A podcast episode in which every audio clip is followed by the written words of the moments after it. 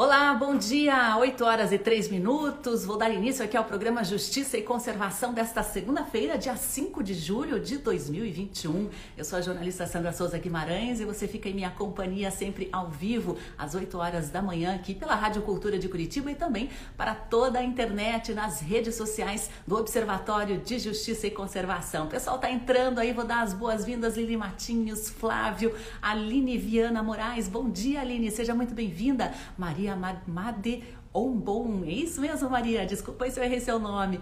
Seiserfeta, o pessoal está entrando aí. Lembrando que estamos em uma semana comemorativa aqui no programa Justiça e Conservação. Afinal, o Parque Nacional São Joaquim de Santa Catarina completa 60 anos esta semana, mais especificamente amanhã, dia 6 de julho. E ao longo de toda a semana nós vamos estar com transmissões, debates, lives, né? Muito assunto comemorativo para marcar esses 60 anos, essas seis décadas de uma das principais unidades de conservação do Brasil. Então, né, nós temos aqui a rede de amigas e amigos do Parque São Joaquim, que reúne voluntários, organizações locais e de outras regiões também, né, que está organizando esta programação online até sexta-feira. Nós vamos dar início aqui, né, a largada a essas transmissões no programa Justiça e Conservação, né? Nós vamos convidar hoje aqui o gestor do Parque Nacional São Joaquim, Paulo Santi, ele que é biólogo, está à frente aí no comando dessa unidade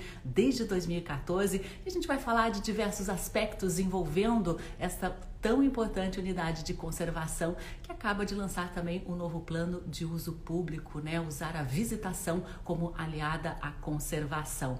Vou aguardar o pessoal chegar aí. Fundema Brusque está com a gente, Ana Lu, bióloga. Pessoal, sejam muito bem-vindos. Vou mandar aqui já o link para o Paulo Santi, que está já apostos para conversar com a gente. E olha, e lembrando também, né, que vocês podem participar aqui desta nossa conversa especialmente via redes sociais, via Instagram. Estamos também no Facebook do Observatório de Justiça e Conservação. Você pode participar aí com comentários, perguntas, sugestões, dúvidas, né? O nosso programa é bem interativo e a participação de todos é muito bem-vinda.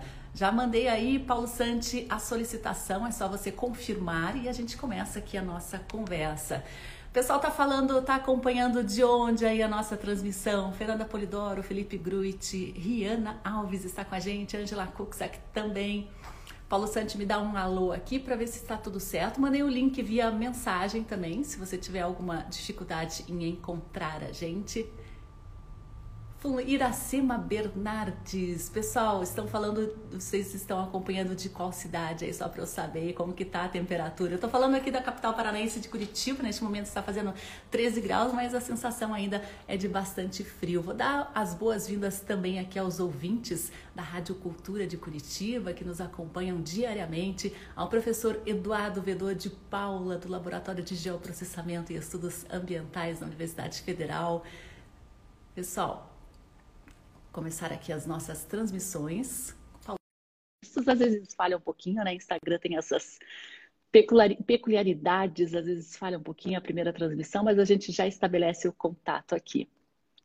E nós temos programação ao longo de toda a semana. Você pode acompanhar aqui nas nossas redes sociais, né? Tem muita gente boa, muitos pesquisadores, visitantes frequentes do parque, pessoal das agências de turismo, pessoal que todo aí se mobilizou para a semana comemorativa do Parque Nacional São Joaquim. Paulo Santi, tá com alguma dificuldade aí? Você está me vendo? Me dá só um alô aqui para eu saber se está tudo ok. Então, hoje, inclusive, né, vamos ter às 19 horas também uma outra transmissão, né, com o, além do Paulo Santi, que é gestor do parque, vão estar presentes aí Léo Basquiroto, que é guia de turismo nacional, fundador da Léo Montanhas, vão estar presentes também Márcia Luiza Sator Preve, que é visitante do parque, né? Eles vão fazer um bate-papo ao vivo sobre prioridades e desafios. Paulo Santi, acho que falhou aqui um pouquinho. Eu vou pedir uma gentileza aí só para você ir na sua loja de aplicativo, só para conferir se ele está atualizado. Às vezes é só dar um atualizar ali. Aí, deu certo. Bom dia, Paulo, tudo bem? Bom dia, Sandra. Bom dia, ouvintes e telespectadores. Tudo ótimo. Acho que travou um pouquinho a imagem aqui, a gente já estabelece melhor o sinal. Paulo, okay. vamos voltar um pouquinho no tempo aí. Você está à frente do Par na São Joaquim desde 2014, né? Como é que era naquela época, quando você assumiu as condições aí de visitação, especialmente de conservação do parque?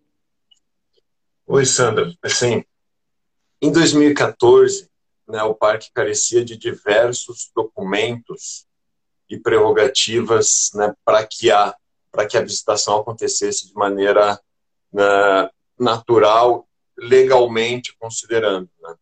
Na época, a gente tinha diversas carências.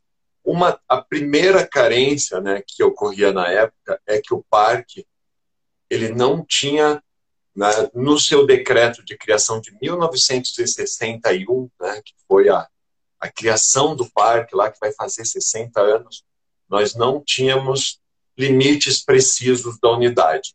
Então, quando o parque foi criado, o memorial descritivo ele era impreciso. Ele não trazia coordenadas geográficas. Ele trazia somente descrições geográficas e muitas delas eram imprecisas. Né? Então, esse fator lá de 1961 até 2014, ele ainda trazia várias deficiências e carências ao parque, né? como, por exemplo, a elaboração do plano de manejo. Por esse limite ser impreciso, sempre houve essa, essa não uh, priorização do parque para que fosse elaborado o seu plano de manejo, certo? Então, Paulo, em 2014. Só, Paulo, só um pouquinho, deixa eu só pedir uma gentileza que acho que travou a sua imagem aí. Eu vou pedir só para ah, você tá. sair da live e entrar novamente para a gente restabelecer essa conexão com a imagem. Pode ser? Às vezes trava um Pode pouquinho, porque a gente depende aí de sinal de Wi-Fi. Vamos reconectar aqui para a gente ver se consegue solucionar essa questão técnica. E peço já desculpas ao pessoal que está nos acompanhando, mas às vezes acontece, né? A gente sabe que durante esta pandemia, a gente trabalhou muito de casa, remotamente, dependeu demais aí de sinal de internet, a gente sabe o quanto às vezes a gente fica na mão. Paulo Santos já enviei uma nova solicitação de transmissão, Isso. aí melhorou, agora travou. Deu certo. Uhum. Então, lá em 2014 Isso. eu estava comentando né, como era essa questão e foram muitos desafios, inclusive de, de regularização fundiária, né? Pode prosseguir aí o seu raciocínio. Exatamente. Então, em 2014, nós tínhamos uma, uma dificuldade muito grande em fazer o plano de manejo, porque os limites eram imprecisos. Existia uma delimitação que foi considerada pelo ICMBio, mas ela não era, né, digamos, planimetrada, em, espacializada em coordenadas geográficas. Então, o primeiro grande avanço que o parque teve durante esses, esses últimos né, 10 anos, foi a publicação da Lei 13.273, que alterou os limites e tornou precisos, certo? Com essa publicação, o parque, já tendo quase na época 56 anos, 55 anos de idade, ele foi priorizado para que fosse feito o plano de manejo. Certo? Nós não tínhamos o plano de manejo que zoneia a unidade, que traz normas para a unidade, né? Na época, nós tínhamos uma portaria que regia a visitação, a portaria 85, até a publicação do plano de manejo. Né? Era algo excepcional, não, existia em muitas unidades. E todas já vieram, né, principalmente essas da década de 60, publicando seus planos de manejo.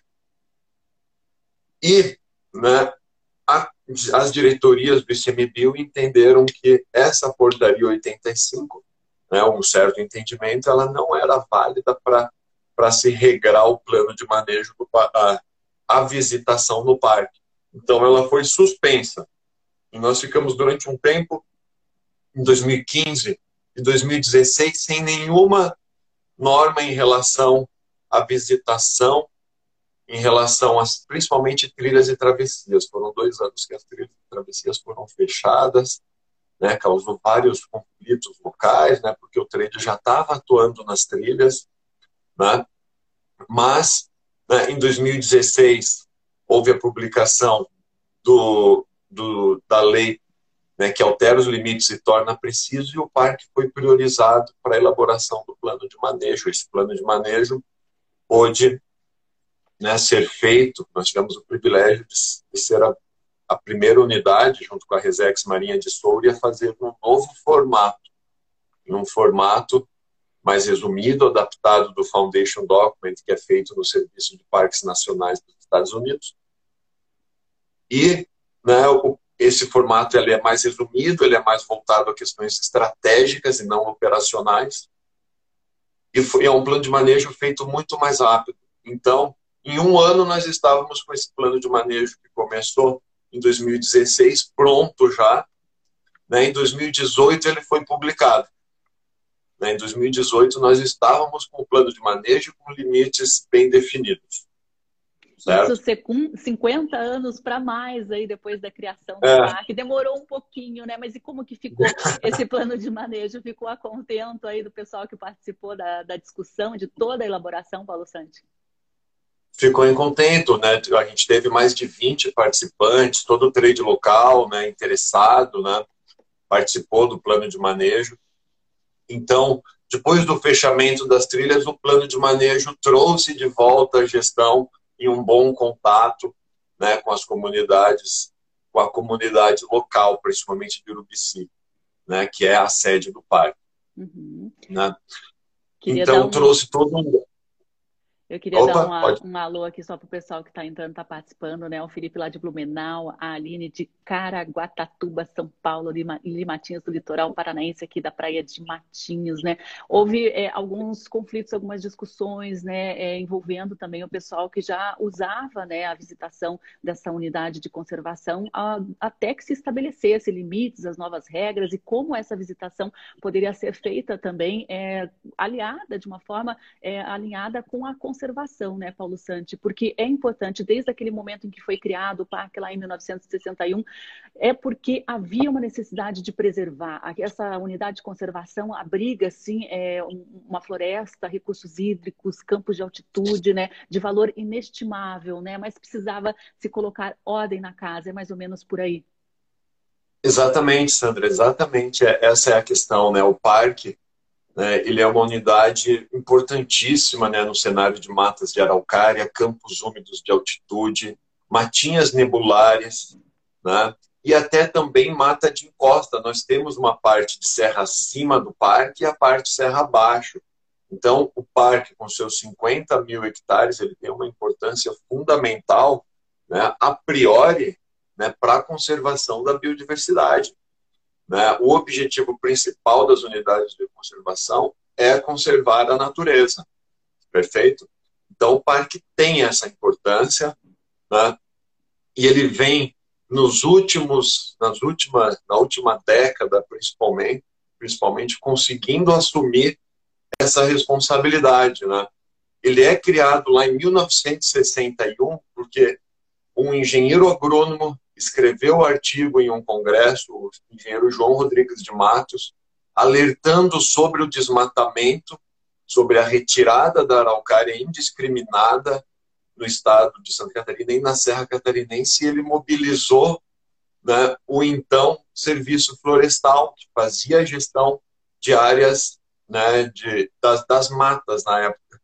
E isso na década de 50. Em 61, o parque foi criado ele passa a ser Parque Nacional de São Joaquim porque a maior parte do parque estava em São Joaquim. Né?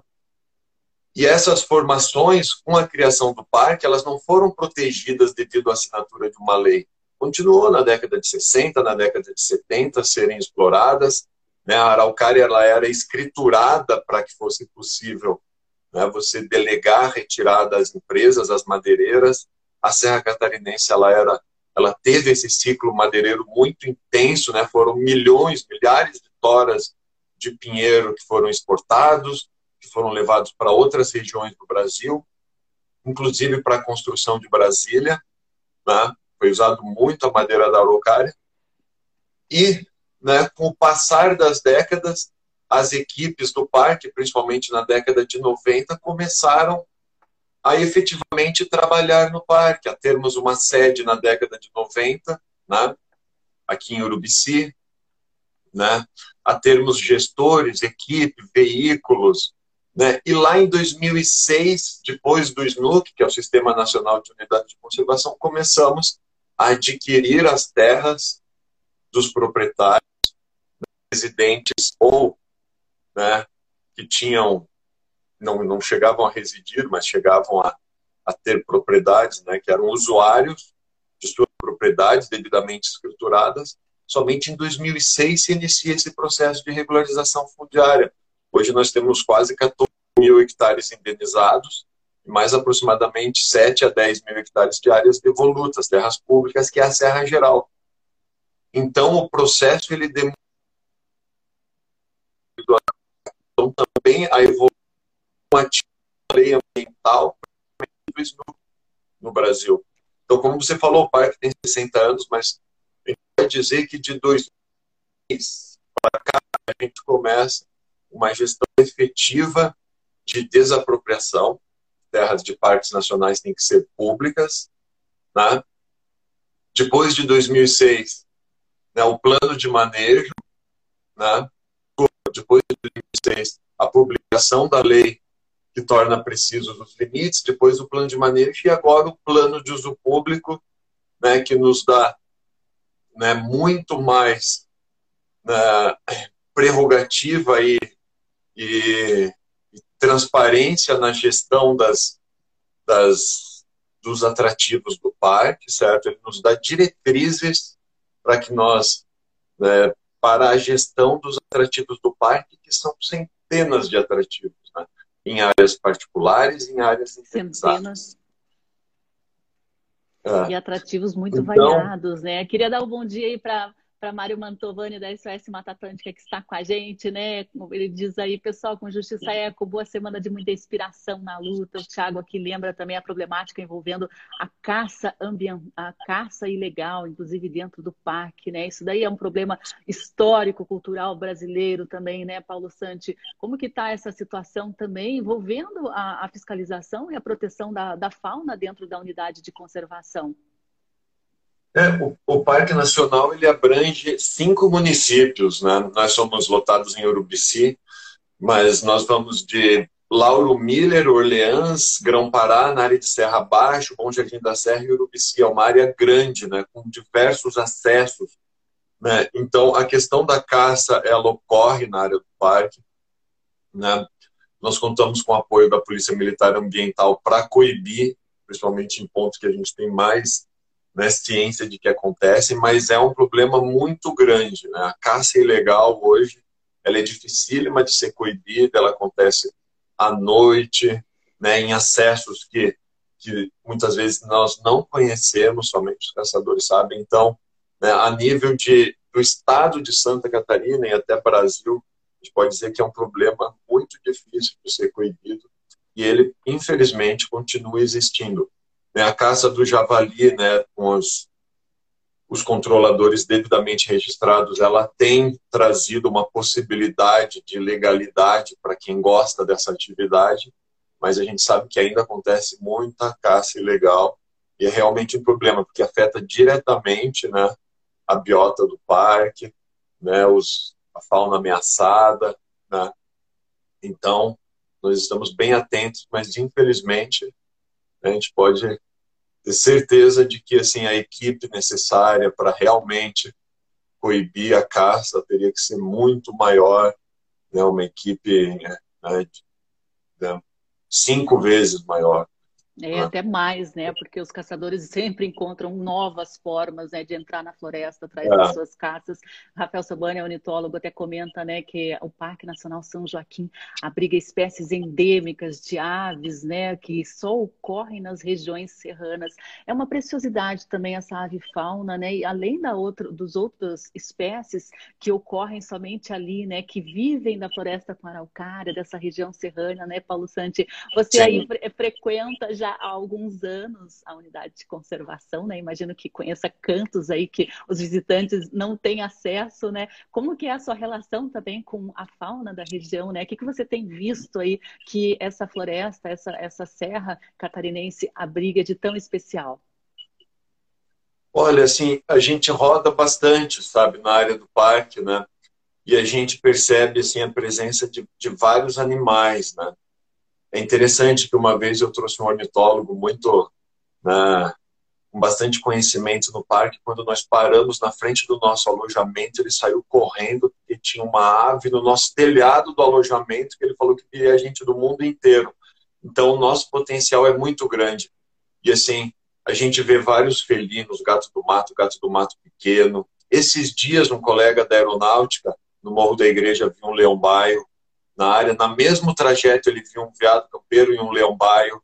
Então, nós estamos preservando as áreas indenizadas, elas, elas estão né, se recuperando gradativamente dessa ocupação né, que, vem, que ocorreu nas últimas décadas. Então, espaços estão se regenerando e possibilitando né, a regeneração também da fauna. E a gente vê durante os últimos sete anos, por exemplo, áreas que eram de mata baixa já estão com uma mata de dois metros e meio, às vezes três metros de altura. A gente vê essa regeneração acontecer naturalmente. E a fauna, como por exemplo, né, a gente começa a perceber muito mais, por exemplo, roedores, cobras nas trilhas, porque realmente né? A área está sendo ocupada também pelos animais, aves, né? o próprio papagaio charão, papagaio do peito roxo, começa a habitar mais essas áreas. Então, existe uma, uma importância muito grande, todo um potencial também para se agregar renda e atividades em relação à observação de fauna, por exemplo, né, em diversas áreas do parque. Né, eu citei o alojamento de Santa Bárbara, mas existem trilhas com potencial imenso. E esse é um dos nossos também planejamentos de implementar trilhas né, com esse perfil né, para serem veiculadas exatamente para observação de fauna. Então, o potencial é muito grande. Né? Essa última etapa, que foi o PUP, né? então o parque sempre, né, nós fomos passando por etapas, né? plano de manejo, e o PUP, o que ele faz, né, de maneira bem resumida, né, para que o ouvinte possa entender, é, primeiramente, diagnosticar os atrativos do parque. Quais são os nossos atrativos? Né? Nós diagnosticamos 43, que são os mais conhecidos, né?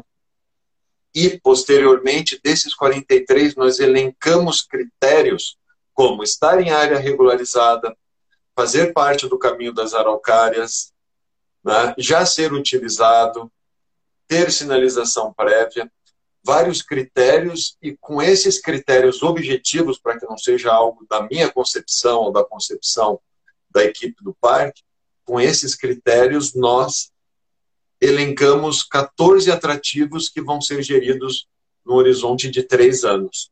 Então, o plano de uso público, o PUP, ele traz esse horizonte de, primeiramente, que atrativos nós vamos gerir, né? quais serão as nossas prioridades nos próximos três anos, e isso ocorrer de maneira objetiva, né? através desses critérios. E a partir desses critérios, nós localizamos esses atrativos, espacializamos eles e fizemos até com a câmera técnica de uso público. Eu até venho aqui agradecer a, a cooperação e até a coordenação na elaboração desse processo, que trouxe né, atores de diversas instâncias, como Instituto Serrano de Conservação da Biodiversidade, Instituto Caipora, o IMA de Santa Catarina, né, com a Vanessa e o André, operaram muito nesse processo. Nós tivemos um condutor de Orleans, né? nós tivemos um proprietário de Grão-Pará, perfeito. Então, a Câmara Técnica de Uso Público, ela trouxe todas essas informações né, toda, toda essa expertise para que a gente desenhe né, o, primeiramente quais atrativos e depois né, a priorização de quais vamos gerir. A partir disso, o PUP trouxe boas práticas, por exemplo. Né, que práticas queremos ter? Como vamos abrir esse atrativo? Vamos fazer um relatório de vistoria, os responsáveis, a equipe vai aprovar. Né, quais vão ser as diretrizes de manejo para essa trilha? ou para essa área de visitação, que pode não ser uma trilha, e posteriormente né, a oficiação dessa trilha e a divulgação para o público em geral. Aí tira da, da, equipe do parque uma, uma questão, uma, uma informalidade na abertura de atrativos. Agora é assim, né? nós temos né, respaldo para gerir a visitação, que já está aqui, né, está, está já né, em ebulição aqui na Serra Catarinense. Eu acho que poucos locais do Brasil tiveram um aumento da visitação, como a Serra Catarinense, que é onde o parque está, né? A Serra Catarinense, com todos esses municípios, com todos esses cânions, essa serra geral que vem lá de Torres, Rio Grande do Sul, e vai bater né, em Bom Jardim da Serra, Urubici e Bom Retiro, né, com as escarpas, né, a pedra furada. E os atrativos né, priorizados foram de diferentes feições, né, diferentes características.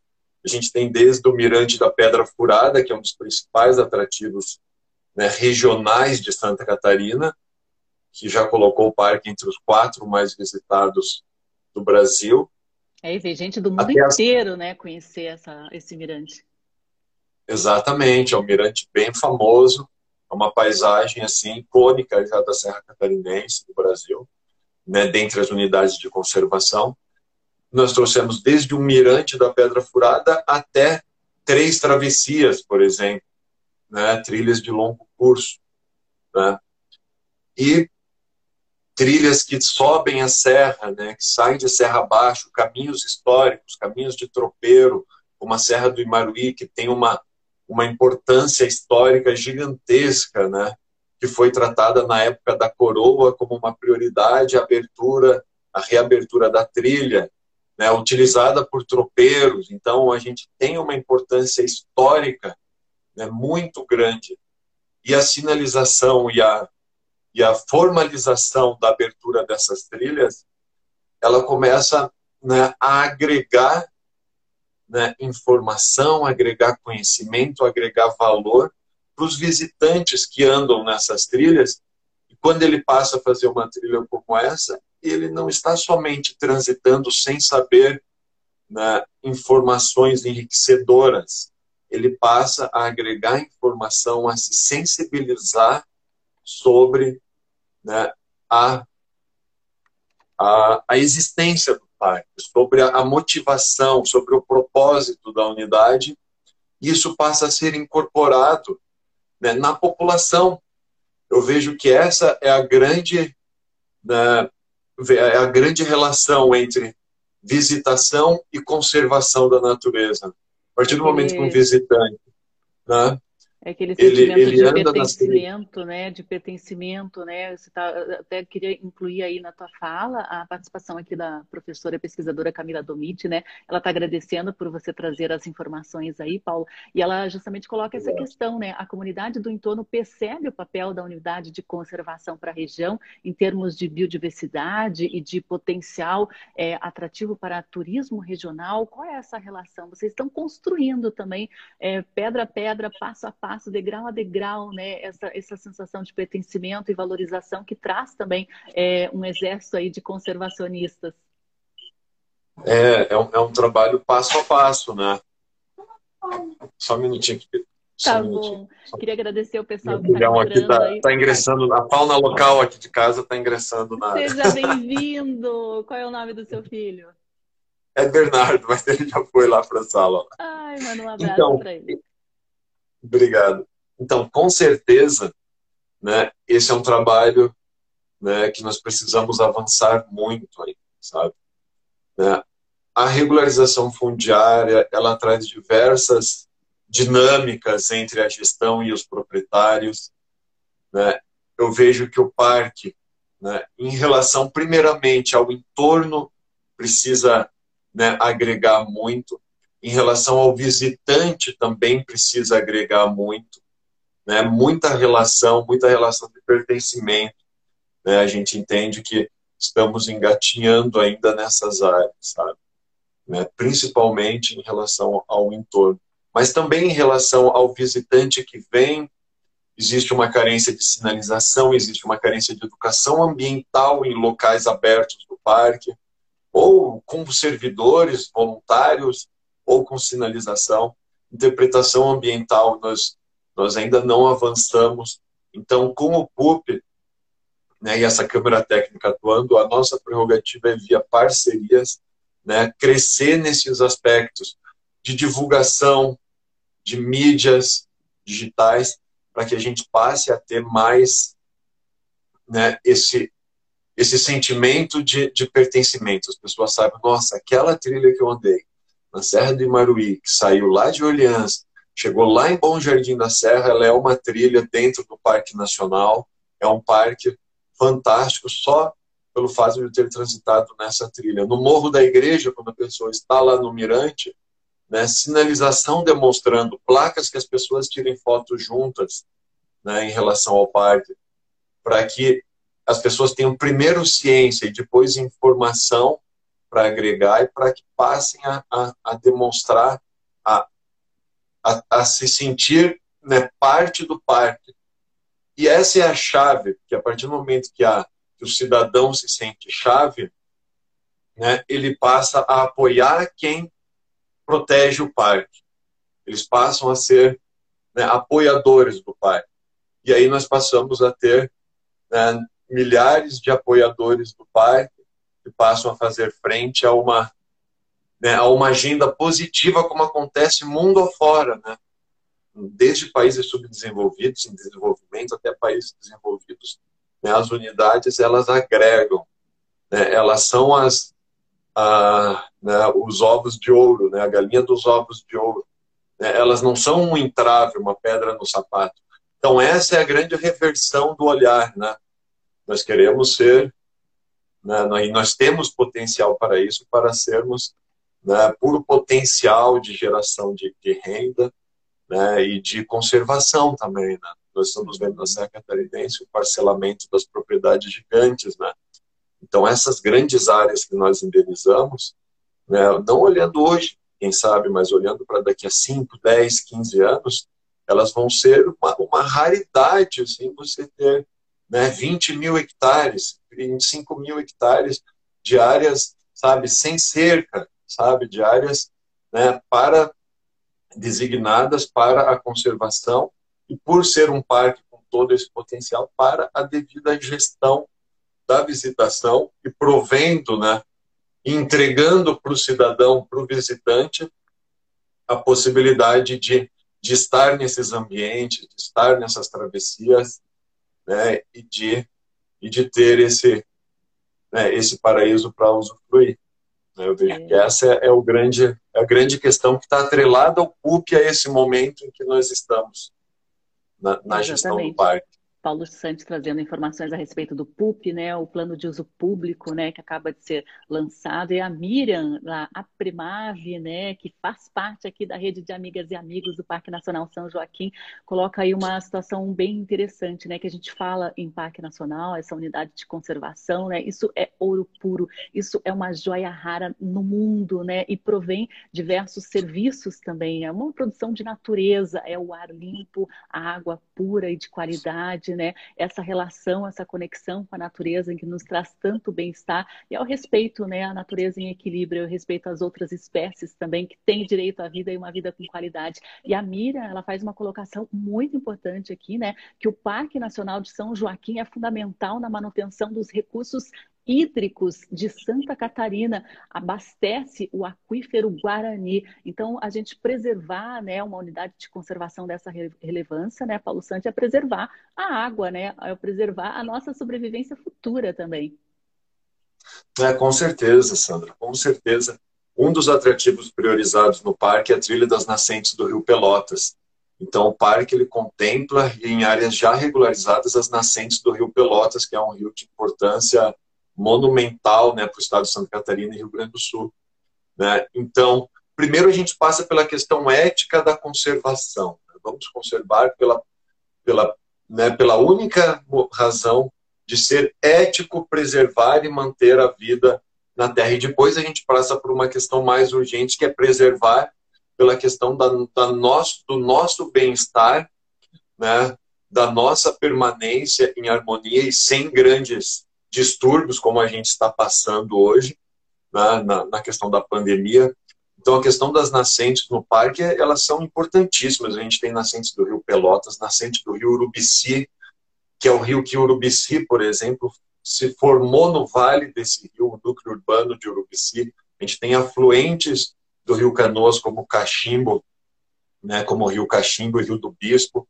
Então, assim, é uma unidade muito rica em nascentes. Por quê? Porque a parte alta, com campos de altitude, né, com turfeiras, ela deságua tanto para nascentes do Rio Canoas, do Rio Pelotas e do Rio Tubarão.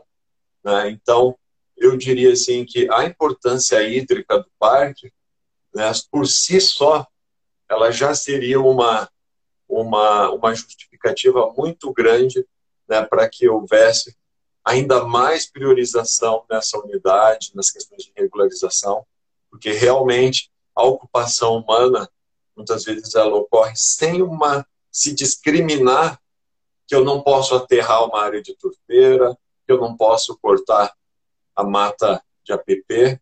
Então, só, só a questão hídrica eu vejo que já traz uma justificativa né, importantíssima para implementação da unidade, para continuidade de implementação bastaria somente né, água para se justificar a preservação e a conservação dessa região toda. Agora, a Angela Kuxak, né, é diretora da Rede Pro Unidade de Conservação, faz uma pergunta aqui. Paulo, qual é a contribuição econômica do parque para a região? A esse dado, a gente percebe né, o desenvolvimento de algumas cidades no entorno, como a própria Urubici. Né? É, queria que você falasse um pouquinho sobre o desenvolvimento né, e, e potenciais, visão para o futuro também. É um estudo do Tiago Beraldo, um colega, doutor do, do ICMBio, ele estimou que a cada um real investido em parques existe um retorno de sete, né? Primeiramente, a gente tem o Morro da Igreja, que é um atrativo, né, dos, como eu já citei, dos mais visitados na Serra Catarinense, e o parque faz a gestão, regula, para que o visitante tenha um momento especial lá, não saia de um congestionamento numa cidade grande e chegue num congestionamento aqui. Então, essa contribuição né, para a gestão do Morro da Igreja com esse potencial de 200, 250 mil visitantes ano, né, é uma contribuição muito grande do parque. E agora, uma outra contribuição de um outro lado é todo, são todas essas trilhas né, que o visitante chega, e principalmente né, nesse nosso plano de uso público, né, a gente vai ter um portfólio de trilhas, já temos algumas sendo geridas, logicamente, nós vamos aumentar esse portfólio né? Nós temos hoje 50 condutores, nós temos parceria com 50 condutores de visitantes que operam nessas trilhas do parque.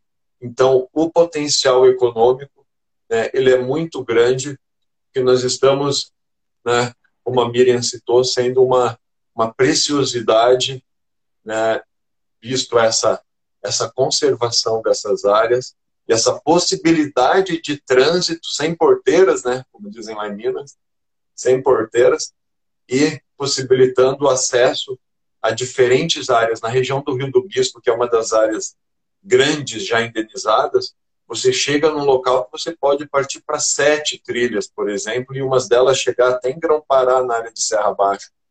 Então, a contribuição econômica no local com o perfil da Serra Catarinense, que é qual, né? Que é a beleza cênica sendo o principal atrativo, você ter uma malha de trilhas, travessias e até também, né, como está previsto no PUP, né, em certas estradas, cavalgadas, por exemplo, bicicleta, né, é uma contribuição econômica muito grande, é um potencial para contribuição econômica né, gigantesco né, e que é muito importante né, nesse cenário de, de aumento do turismo. Você diversifica, traz perfis diferentes, e principalmente o público internacional, que ainda vem pouco aqui para a Serra Catarinense, mas que é muito ligado em parques, em trilhas, né? eles estão anos-luz à frente lá. Nos caminhos de longo curso, né? o parque ele está no caminho das Araucárias, sai lá de, de Canela e chega aqui em Urubici. Então, nós somos parte desse caminho, né, que ainda está sendo desenhado na Rede Brasileira de Trilhas, né? Então é um potencial muito grande mesmo e bem interessante. O cenário é bem propício, sabe? Nós estamos com, com todas as ferramentas na mão para avançar nessa pauta. É, e o plano de uso público vai ser fundamental nesse avanço. Agora, Jean Guimarães, aqui diretor do Observatório de Justiça e Conservação, que faz parte também da rede de amigas e amigos do Parque Nacional São Joaquim, né? Está perguntando aí quantas trilhas estão disponíveis hoje no parque, Paulo Santi. Olha, hoje lá na área do Recanto Santa Bárbara, né, que, é, que é uma área né, já indenizada há bastante tempo, nós temos em torno de cinco trilhas lá. Né? Nós pensamos o Recanto Santa Bárbara inicialmente para ser aquelas trilhas mais, mais família, né? são trilhas de menor dificuldade, né? com distâncias menores. A gente tem desde trilhas de 200 metros, que às vezes idosos com dificuldade de locomoção fazem, até trilhas de 800 metros e 4 quilômetros lá. Então, nós temos em torno de 5. Pois nós temos a trilha, por exemplo, da Pedra Furada, que é uma trilha com condução obrigatória, passa por dentro de área militar, que é a mais feita, porque chega dentro do monumento, sobre o monumento da Pedra Furada. Então aí já seriam seis. Depois, a trilha das nascentes do Rio Pelotas, que é uma trilha com um nível de distância um pouco maior, já lá para os seus nove quilômetros, e também exige um esforço né? É uma trilha muito bonita também, que chega até as encostas da Serra Geral. A trilha do Morro Comprido, na região do Rio do Bispo, também está aberta. Depois a trilha do Rio do Bispo, que é uma trilha que passa sobre o rio, mais uma, uma questão mais de, de verão, né? uma temperatura melhor da água. Então, nós podemos dizer que entre nove trilhas, né, hoje já estão abertas. Né? Sete, oito trilhas já estão abertas nesse cálculo né, inicial e a prerrogativa com o PUP, que foi uma das considerações muito importantes que a gente trouxe, seria a formalização de trilhas que saem de municípios Serra Baixo, né? Porque as trilhas do município de Serra Baixo, como a trilha da Serra do Maruí, né? O caminho de São Pedro, né? E a Serra do Engenheiro, saindo de Grão-Pará, baixo para cima, elas nunca foram formalizadas. Então a gente né, não havia esse esse fomento ao ecoturismo nesses municípios, que tem a área da Serra Geral como área mais atrativa. Né? Então, uma questão que o PUP vai possibilitar, e nós já fizemos vistorias em duas dessas três trilhas, é fomentar esses municípios né, de serra abaixo também, porque essas que eu citei são todas em Urubici ou Bom Jardim da Serra.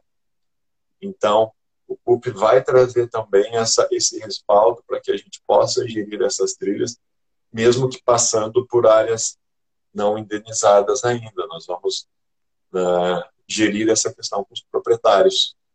Mas nós temos já uma malha bem interessante de trilhas, né? a gente chama, a gente divulga, são diferentes modos de, de agendamento, algumas não precisam, outras precisam de agendamento, umas a da Pedra Furada tem produção obrigatória.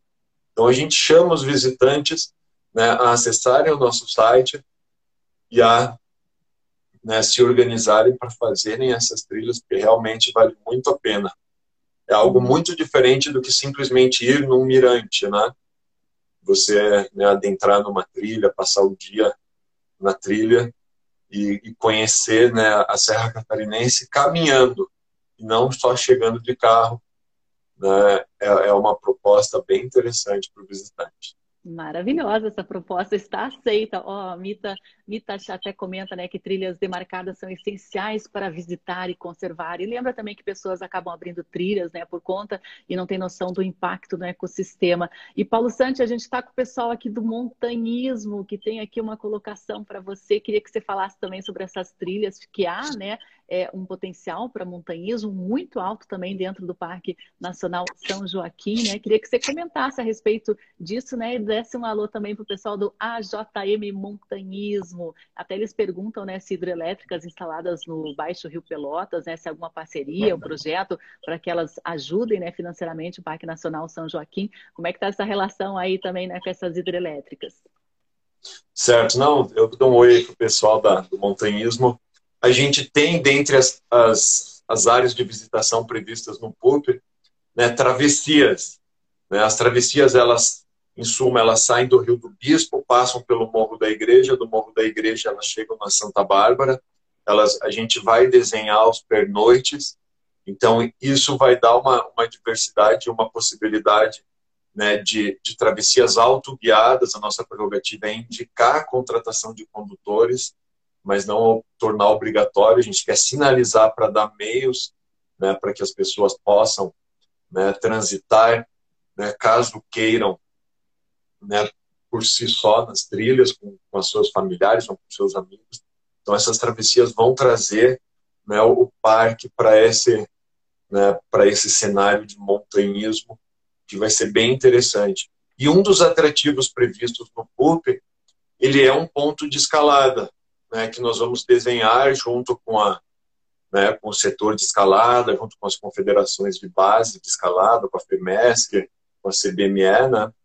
Então, um dos atrativos é a escalada, que vai dar uma, né, um início né, para uma formalização de, da escalada no parque. Né? Então, uma das nossas, né, dire, das, uma das nossas tarefas, né, que vai ser bem interessante, é um ponto de escalada no parque. Então, quer dizer, nós temos uma diversidade bem interessante no que tange a montanhismo e escalada, travessias e um ponto com escalada. Então, né, os próximos capítulos vão ser bem legais em relação a esse tema. Muito legal, né? Imagine uma escalada e com essa visão panorâmica do parque, né? Aqueles paredões incríveis. Recentemente até teve, né? Aquele homem com uma roupa de morcego fazendo ali as suas manobras uhum. pelaquela região, coisa mais linda, né? E inclusive, né? Toda essa discussão do que pode, que não pode, precisa é, ser feito com muita cautela também a, a instalação de novas trilhas, né? O estudo dos impactos, né? Isso não é um processo rápido, né? Até porque depois, para reverter um impacto que já foi causado, é muito mais difícil do que você prevenir, né, Paulo? A equipe, a gestão do Parque Nacional São Joaquim hoje tem essa percepção muito conservacionista de proteger realmente, né, que é um valor inestimável não só para Santa Catarina, mas para todo o Brasil e no contexto, né, que a gente vive de emergência climática, acho que para todo o planeta, né, Paulo Santi, a importância aí da unidade. É, com certeza, né? A gente quer a questão é a gestão das trilhas acontecer de maneira, né, de maneira racional. Né? Nós não podemos sair indiscriminadamente abrindo as trilhas para todos os lados né, e, e, e, com uma gestão deslocada em relação à realidade das trilhas. Né? A gente quer que a trilha tenha um leito só, não tenha diversas trilhas secundárias. Né? Diminuiu, né, por exemplo, as áreas de de pisoteio nas trilhas, a gente quer pensar as trilhas, ter um plano né, que a gestão das trilhas aconteça de maneira a diminuir os impactos. Né? A gente quer veicular informação para que não seja né, mantido resíduo sólido, que seja lixo orgânico, que pode começar a trazer a fauna e mudar o hábito da fauna, como a gente vê, por exemplo, no Mirante do Rio do Rastro, os coatis ficam para todo lado lá. Muito lixo então, também, né? Muito lixo. Então, a gente quer nossa prerrogativa é gerir as trilhas, mas gerir as trilhas né, de maneira a minimizar os impactos negativos e potencializar os impactos positivos. Né? Essa que é, o nossa, que é o nosso desafio. Né? E, né, voltando à questão, né, uma equipe né, que, que é reduzida assim, do parque, e por isso, né, chamando a Câmara Técnica, chamando condutores do parque para ajudar, né, trazendo parcerias também, acordos de cooperação, por exemplo. Então é um grande desafio né, você né, trazer a visitação para conservação e não para degradação, para queimadas, para fogueiras fora de áreas previstas, incêndios. Né? Essa é a nossa concepção. É. E assim, eu já ouvi muita discussão né, sobre essa questão e, e assim, há o Parque Nacional ele traz essa, essa concepção, essa obrigação quase né, de prover áreas para visitação. Né? Nós temos sim essa missão, a unidade de conservação tem essa tem essa previsão legal e nós temos plano de manejo, temos plano de uso público, né, a gente tem que fazer da melhor maneira possível. Exatamente, com muita educação ambiental, né? Porque como você comentou, essa questão é. envolvendo o descarte de lixo, né? É uma realidade, ainda é impressionante como as pessoas não têm a responsabilidade, né? Pela sua, pelo, seu, pelo seu resíduo mesmo, largam ali copos plásticos, embalagens, papel de bolacha, dão, é, é, se elas encontrarem a fauna silvestre, acabam alimentando, né? De uma maneira muito irresponsável essa fauna. As pessoas precisam muito, de muita educação neste momento, de muito conhecimento, né? Porque acho que os visitantes é. nem sempre têm noção do impacto que causam né? A, a Premave, a Rede Pro UC, que estão dando um viva, né? Parabéns ao Parque Nacional São Joaquim, que está de aniversário, 60 anos, a data é amanhã, mas ao longo de toda essa semana a gente vai estar com uma programação especialmente online aqui, né, nesses tempos de pandemia, para valorizar essa unidade de conservação tão importante. E ó, o Free Ryder aqui comenta, né? Parna São Joaquim é um oásis no meio de tanta plantação de pinos que tem dominado os campos de cima da serra em Santa Catarina e Rio Grande do Sul. Falando em campos de cima, né? É uma preciosidade também são os campos de altitude, né? Que abrigam ali uma a, espécies de flora, de fauna, é super endêmicos, super especiais e, e ao mesmo tempo muito frágeis, né, Paulo Santi? Ah, com certeza, assim, a, a UFSC, o próprio programa do, do PPBio e do PELD, né, que são parcerias que nós temos com, até quero mandar um abraço para o pessoal aí do, do PELD, que são grandes parceiros nossos também, eles têm encontrado diversas espécies microendêmicas, desde insetos, desde vegetação, espécies que acontecem só nesses, nesses ambientes, né, nessas localidades do parque. Então, a importância biológica dos campos de altitude muitas vezes elas são minimizadas porque acham que é, que é mato, mas o campo de altitude ele é notadamente importantíssimo, uma formação né, fisionômica importantíssima né, a nível de, né, da, da, região sul do Brasil. por aqui é, é muito notável né, essa, né, na área do parque, essa existência. Com e certeza, agora, é bem importante. E, mesmo. Paulo Santos, a gente falou, relembrou aí o passado, a criação, a importância, a construção né, do plano de manejo, do plano de uso público, né? E agora, daqui para frente, né? Os próximos 60 anos do Parque Nacional, qual é a, a projeção para o futuro que a atual gestão está fazendo? Olha, a primeira projeção que nós temos é ganhar muito em escala em relação à visitação. Né? Nós não, né, a gente brinca que a gente tem uma visão de futuro, mas a gente tem quase uma, sabe, uma loucura né, de ter esses atrativos né, sinalizados, um plano de sinalização bem elaborado, né, com uma sinalização padrão à altura das paisagens do parque, né, porque a paisagem é muito bonita, nós precisamos de uma sinalização que né, agregue né, né? Então, ter essa diversidade de atrativos, ter né, sinalização com, com, a, com um perfil de interpretação ambiental, educação ambiental. Então, essa é uma projeção de curto prazo, até a gente pode dizer, né, que é um anseio muito grande da gestão. Um outro anseio, assim, que eu acho que todo gestor de unidade de conservação da, da região sul, quase, tirando alguns que já estão em unidades totalmente consolidadas, né, é a né, ampliação da regularização fundiária. Né? Nós queremos, entendemos que é necessário né, a retomada, né, a, a ampliação das áreas né, desapropriadas, quer dizer, uma, uma, propriedade particular que está dentro da área do parque, né, ser alvo de um processo de regularização fundiária, desapropriação amigável, no qual nós vamos né, adquirir essa área, escriturar, e ela passa a ser efetivamente não mais um regime de transição né, entre SNUC né, e, e, e uma propriedade particular em uma unidade que é de domínio público, ela passa a ser efetivamente um parque nacional. Então, esse é um grande anseio, né, é uma área complexa né, de, de se atuar devido a todas as questões cartoriais, mas a gente vê como um grande desafio, uma grande necessidade a gente não pode pensar nos próximos 60 anos do parque sem pensar em ganhar muito em escala na regularização fundiária da unidade.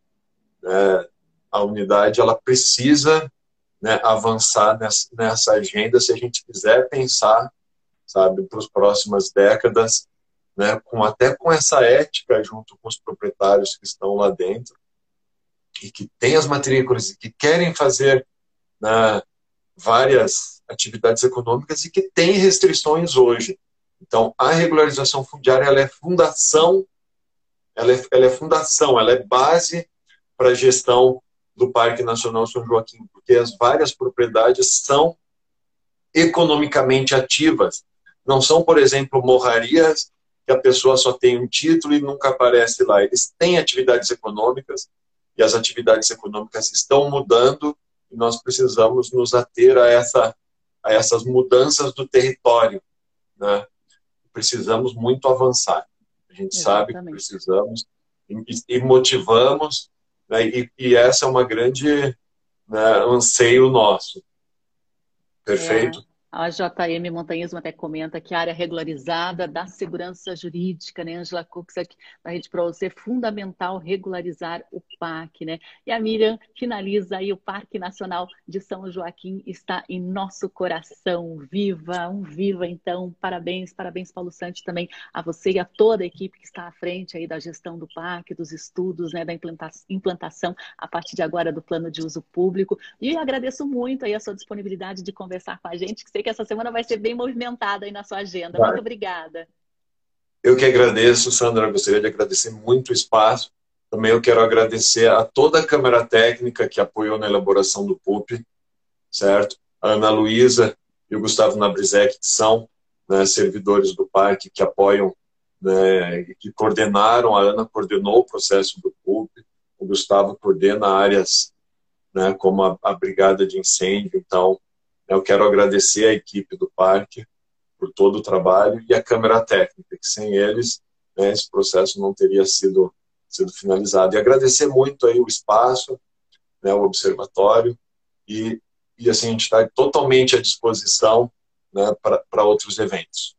Muito legal. Luciano Bortoncello lembra aí que será uma semana de grande valorização e comemoração do Parque Nacional São Joaquim. Inclusive, Paulo Sante, amanhã a gente vai estar com o professor e pesquisador João de Deus Medeiros aqui, né, doutor em botânica, e a gente vai conversar um pouquinho sobre a importância de pesquisas científicas dentro do Parque Nacional de São Joaquim. E olha, tem muita coisa ainda sendo descoberta de espécies nessa unidade de conservação tão especial. Ó, Gil Martiner comenta aí, viva o Parque ao Par na São Joaquim. Agradeço a todos que participaram, né, especialmente aos ouvintes da Rádio Cultura de Curitiba, o pessoal que está nas redes sociais nos acompanhando via Instagram, via Facebook. O nosso agradecimento. Amanhã a gente volta aqui no programa Justiça e Conservação ao vivo com mais informações sobre o Par na São Joaquim. Mas hoje, às 7 horas da noite, tem também uma transmissão, uma conversa muito bacana no YouTube. Confere aí nas nossas redes sociais que tem o um link para você acessar logo mais às 7 horas da noite Paulo Santos vai estar lá também. Muito obrigada e uma boa semana de comemorações aí para todos. Muito obrigado novamente, Sandra. Agradeço. Até mais. Tchau, tchau, pessoal.